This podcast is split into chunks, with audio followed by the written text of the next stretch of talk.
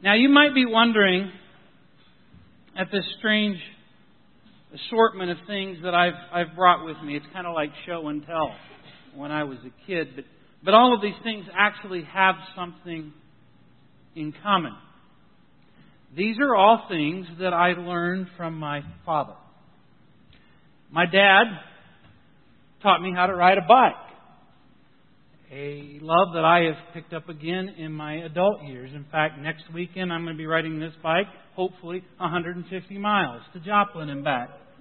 And I'm still needing sponsors. I got to raise $200 by next week. So, you know, please find my, my, my post on Facebook or just find me after church if you got a few dollars. It all goes to help multiple sclerosis, if I can say that correctly. Uh, so it, it goes to a good cause. And uh, maybe I can work off a couple of pounds. Of course, I, I'm riding with a team from American Products, and they have a big barbecue in Joplin, so I'll put it all right back on. But yeah, my dad taught me to ride a bike. He taught me how to shave. Although I still can't grow a full, thick beard. That's, that's why I'll never be a hipster. I just can't grow the right facial hair. My dad taught me how to drive, and of course, with that goes the other driving responsibilities, like changing a flat tire and changing the oil. And um, with three girls in my house, it is still my job to change flat tires. You know, I teach the girls how to drive and I teach them how to change a tire, but if a tire needs to be changed, you know who has to do it. So it's yeah, it's Dad's job. Um, my dad taught me how to mow the lawn and do lawn work. There are times I wish he didn't. Um, but actually, I've got to be grateful because I made a lot of money mowing lawns. In fact, I bought my first few really cool bikes with lawn mowing money. I paid for my first computer with lawn mowing money, a Commodore 64, if that means anything to some of you. Yeah, I'm ancient. My dad taught me how to fish.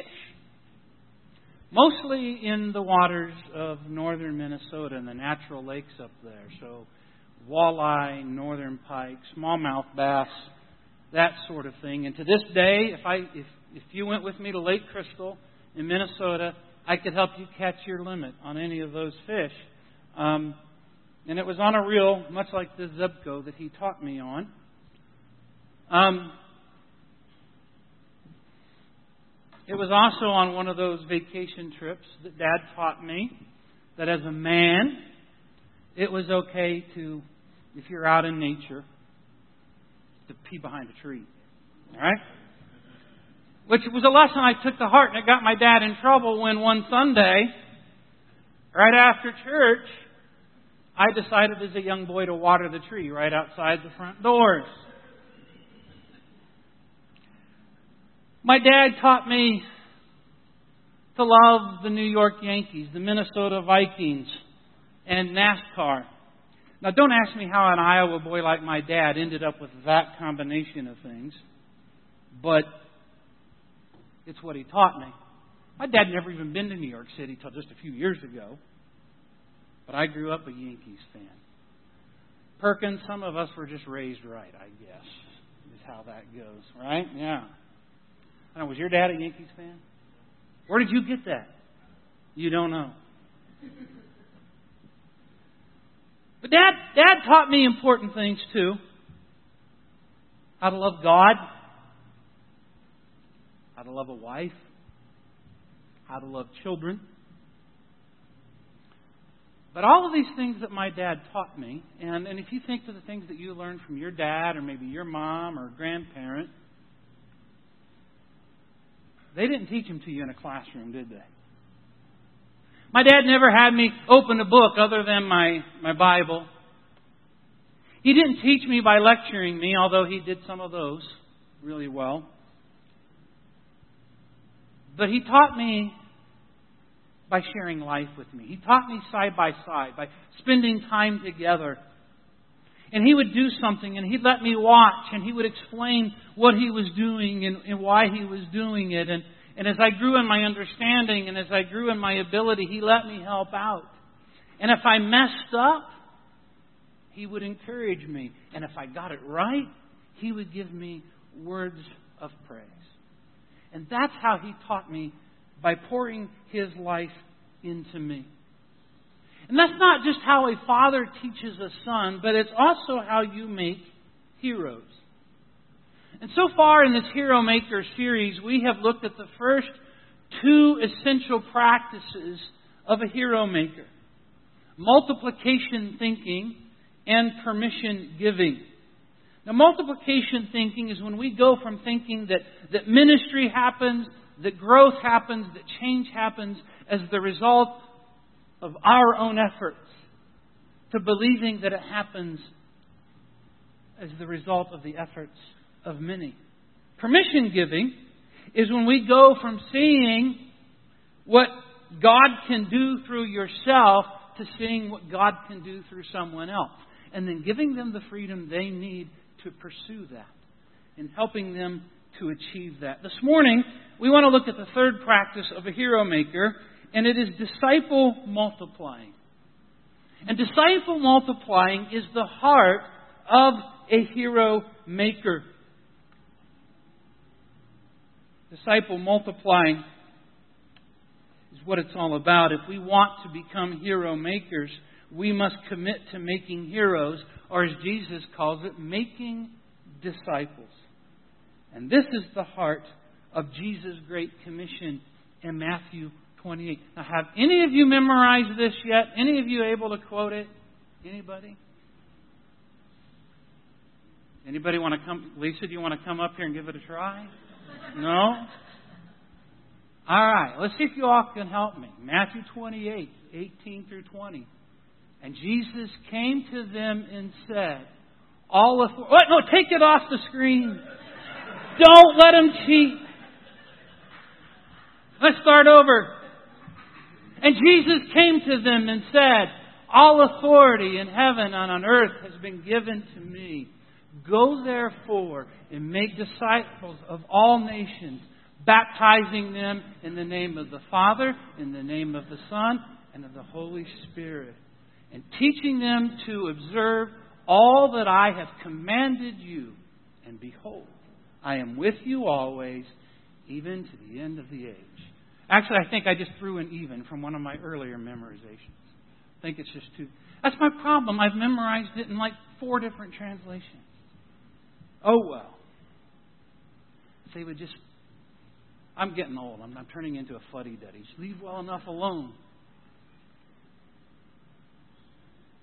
That's the Great Commission. Now, to be a disciple multiplier, here is the shift of thinking that's got to take place. We've got to go from what our usual practice is of, of prioritizing personal growth to prioritize it. You can bring the screen back up now. I just didn't want them to cheat on the memory verse. But prioritizing, instead of prioritizing personal growth, prioritizing the growth of others. Now, there's nothing wrong with personal growth. You know, we want to grow closer to our, our, our, walk with Jesus. We want to go deeper in our relationship with God. We want to improve our own spiritual lives. That's all well and good. But if we could expand our horizons, imagine if we could prioritize the growth of others and deepen their walk with Christ, help them grow closer to God, help them improve spiritually. Then we wouldn't just be growing ourselves, we would be growing the kingdom. And for this to happen, we have to share our lives like a hero maker. And that means we have to shift from information sharing to life sharing and doing life together. And I want to focus this morning on Peter. Peter was a great hero maker who was able to multiply himself by sharing his life with others. And a great example of this is how Peter was used by God to multiply disciples when the church was launched. Now, it happened during the Feast of Pentecost. Um, the disciples, the twelve, were given the ability to speak in tongues. That is, they could speak in other languages. And Jews from all over the empire, from all different parts of the, of the Roman world, had come to Jerusalem for this holy festival. And, and they come from parts of the, of the world that spoke different languages. And all of a sudden, they could hear the disciples speaking in the language from where they're from. And, and pretty soon, everybody stopped what they were doing, and, and this crowd had gathered around the twelve. And once they had everyone's attention, Peter stands up and he preaches to the crowd. It's the first sermon in the history of the church. And he tells them all about Jesus and how Jesus was the promised Messiah. And the Messiah had come and they had crucified him. What a sermon, huh? The Messiah is coming. You killed him.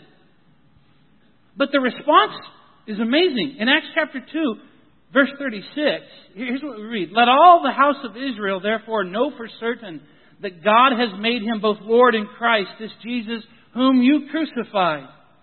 Now, when they heard this, they were cut to the heart and said to Peter and the rest of the apostles, Brothers, what shall we do? And Peter said to them, Repent and be baptized, every one of you, in the name of Jesus Christ for the forgiveness of your sins, and you will receive the gift of the Holy Spirit.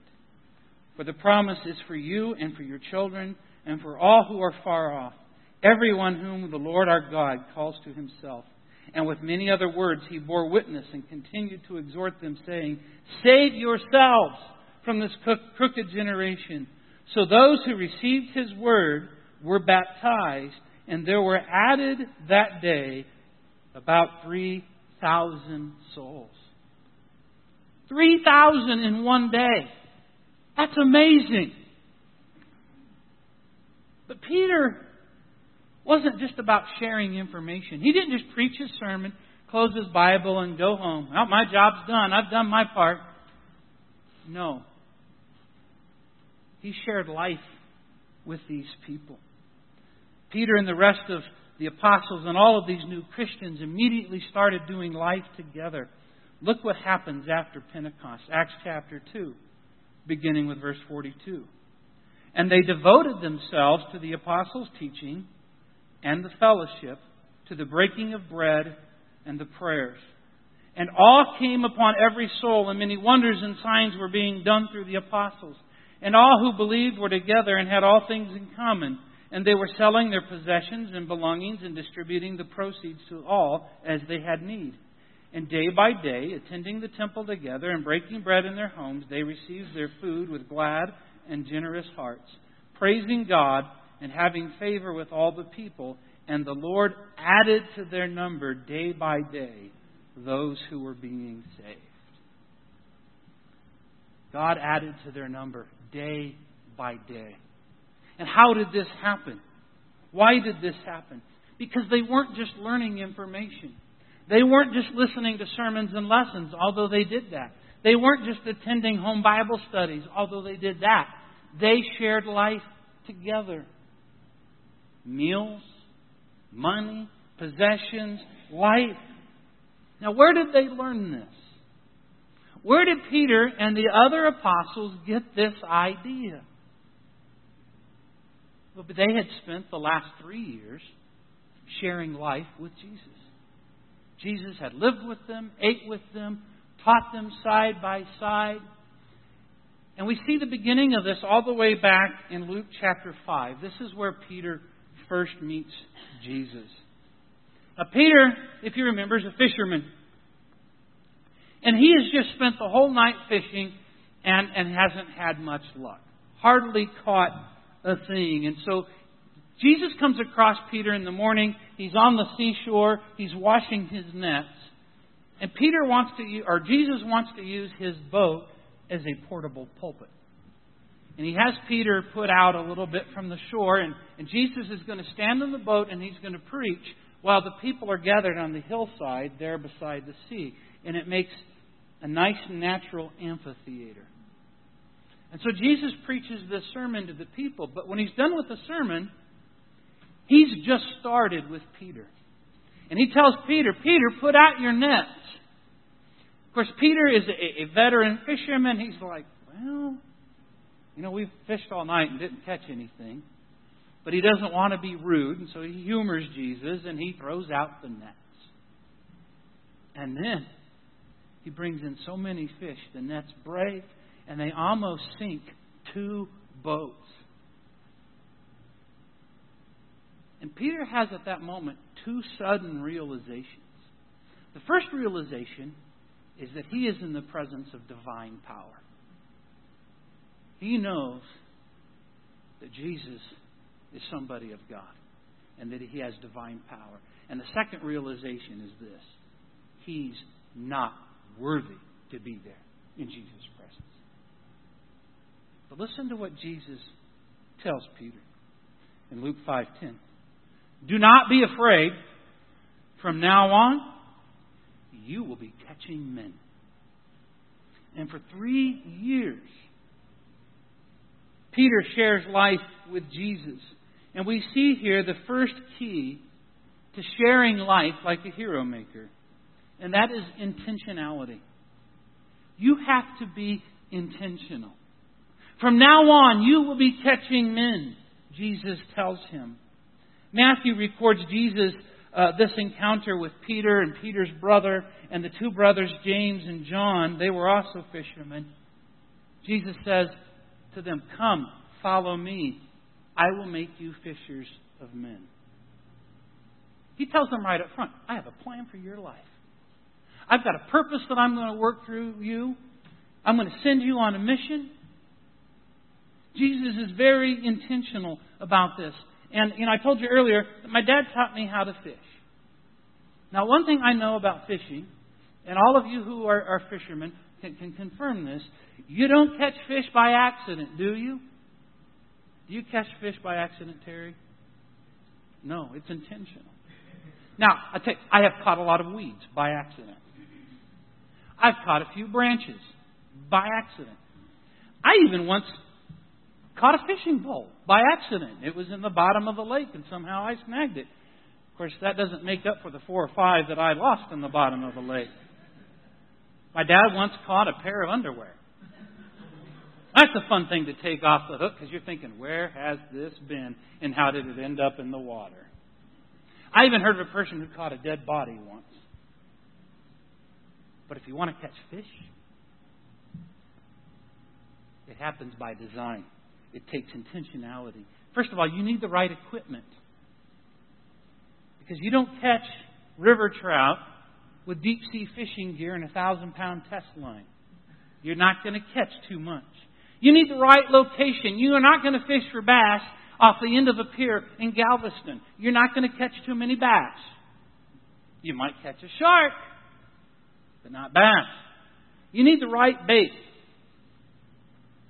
Because you're not going to catch crappie on Grand Lake like you do walleye in northern Minnesota. I can tell you about the walleye, Terry. I still have never caught a crappie on Grand Lake. Because they're two totally different types of fishing. And I know how to do one, but not the other. And if we want to raise up heroes, we're going to have to be more intentional with how we share our lives with them. It takes the right equipment.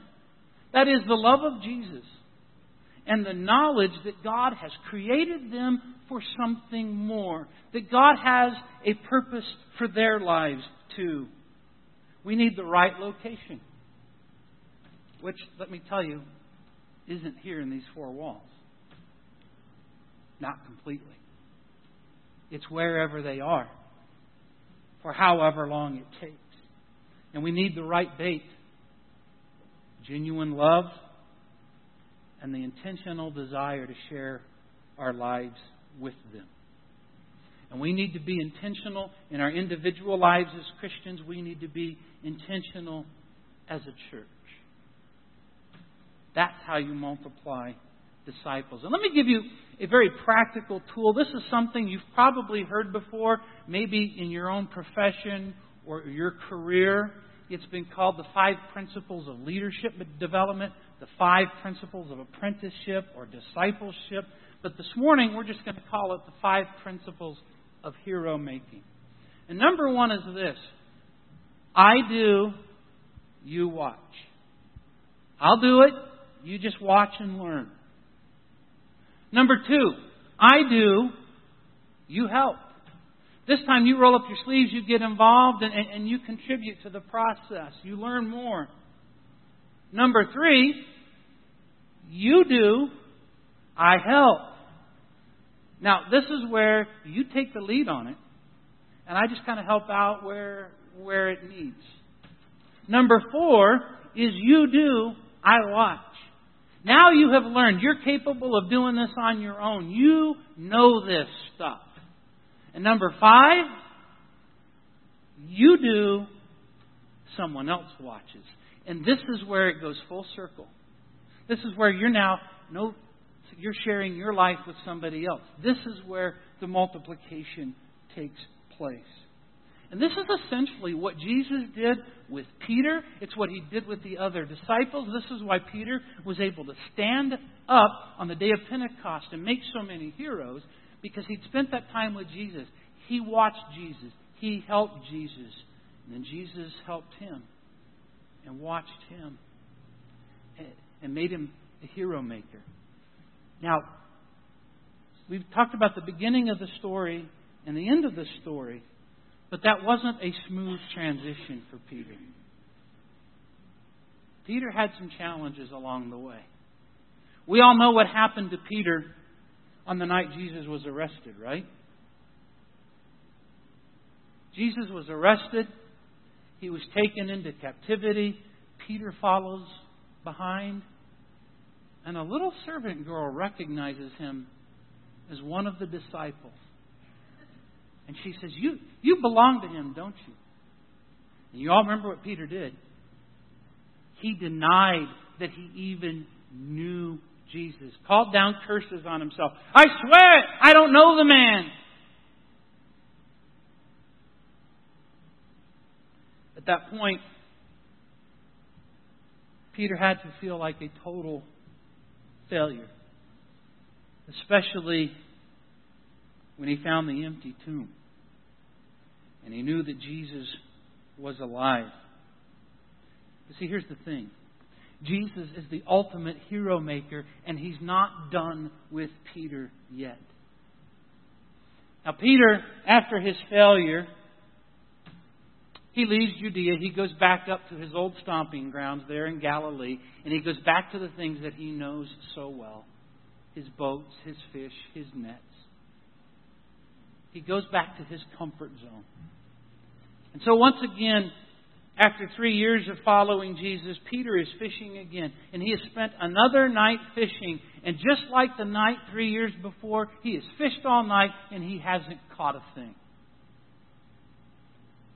Once again, Jesus shows up in the morning. And in John 21, it records the scene for us beginning in verse 4.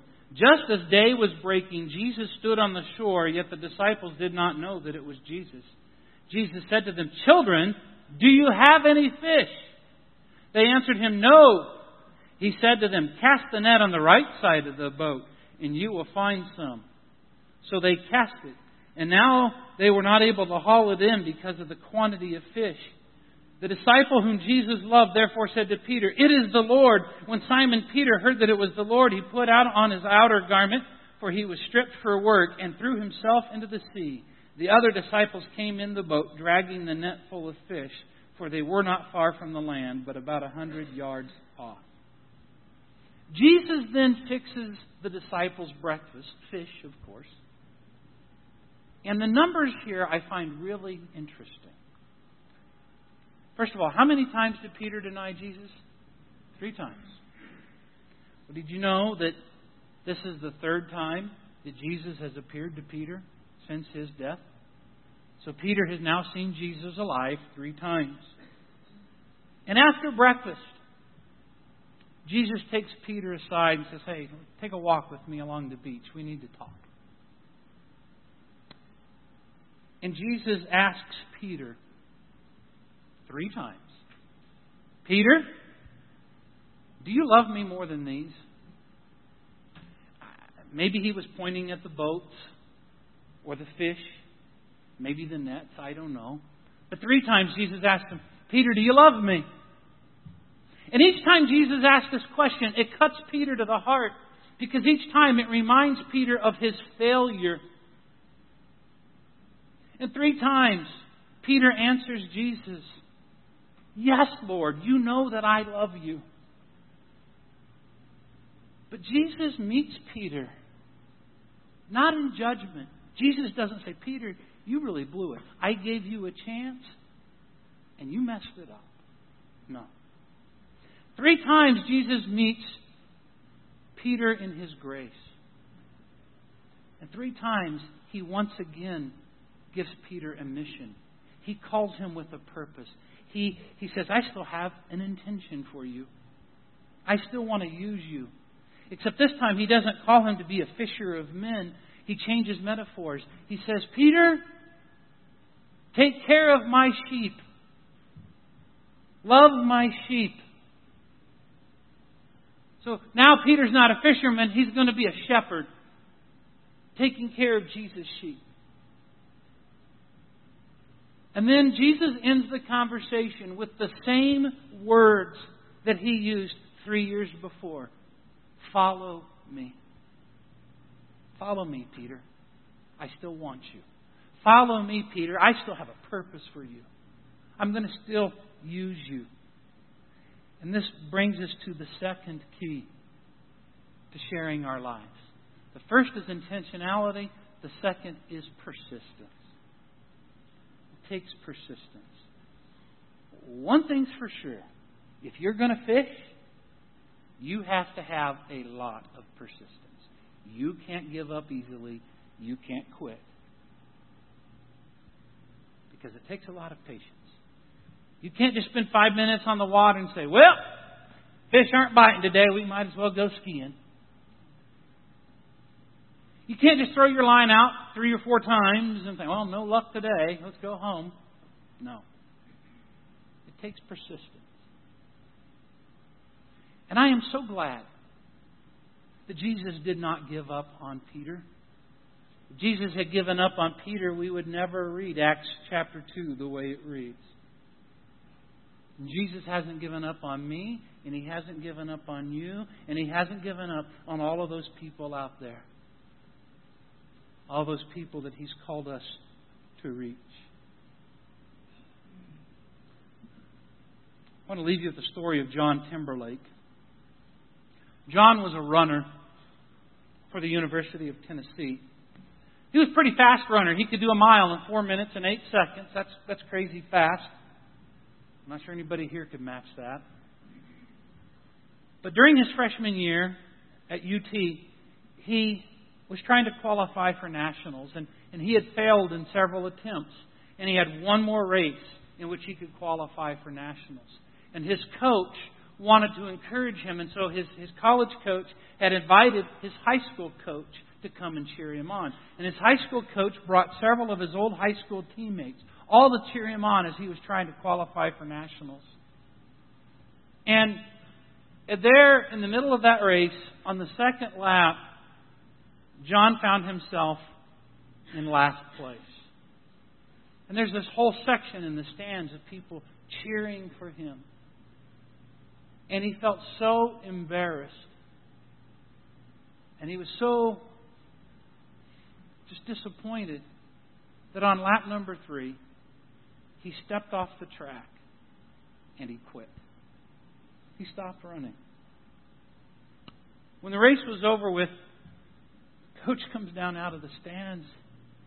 He says, John, why did you quit? He says, We were keeping track. You were on record pace. It was your personal best. All you had to do was keep pace and finish the race, and you would have qualified for nationals. In fact, everyone who finished made nationals.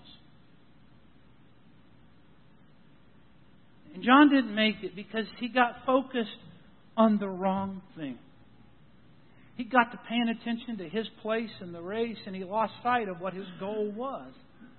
And that was just to have a time good enough to make nationals. And I think a lot of times we, we find ourselves in, in that same situation. We get distracted because we're focused on the wrong thing. We're focused on our place in life. What kind of job we have, how much money we have, where we live, what we drive. You know, how many people like our posts on Facebook? What other people think about us? And we lose sight of why God put us here and what Jesus' plan for our lives is. And that through us, Jesus wants to touch the lives of others. And he wants not only for you to share your life with others, he wants to, be able you to be able to share his life with others. And we lose sight of that goal. And we get all wrapped up in stuff that doesn't ultimately matter. And so we quit. We step off the track. And we give up way too soon. And so this morning I ask you, where is your focus? Are you focused simply on your place in life? Are you focused in what Jesus is calling you to? I think if we keep our focus not on ourselves, but on others, it'll make a big difference, not just in our lives, not just in the life of that other person, but it'll change the church. It'll change the community. Well, it's time I wrap this thing up. And it's time to go fishing. I hear the fish are biting. Would you stand and pray with me?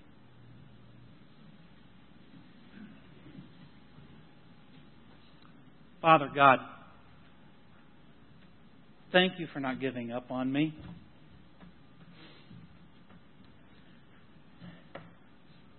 I have failed so many times. Certainly fallen on my face more than Peter did.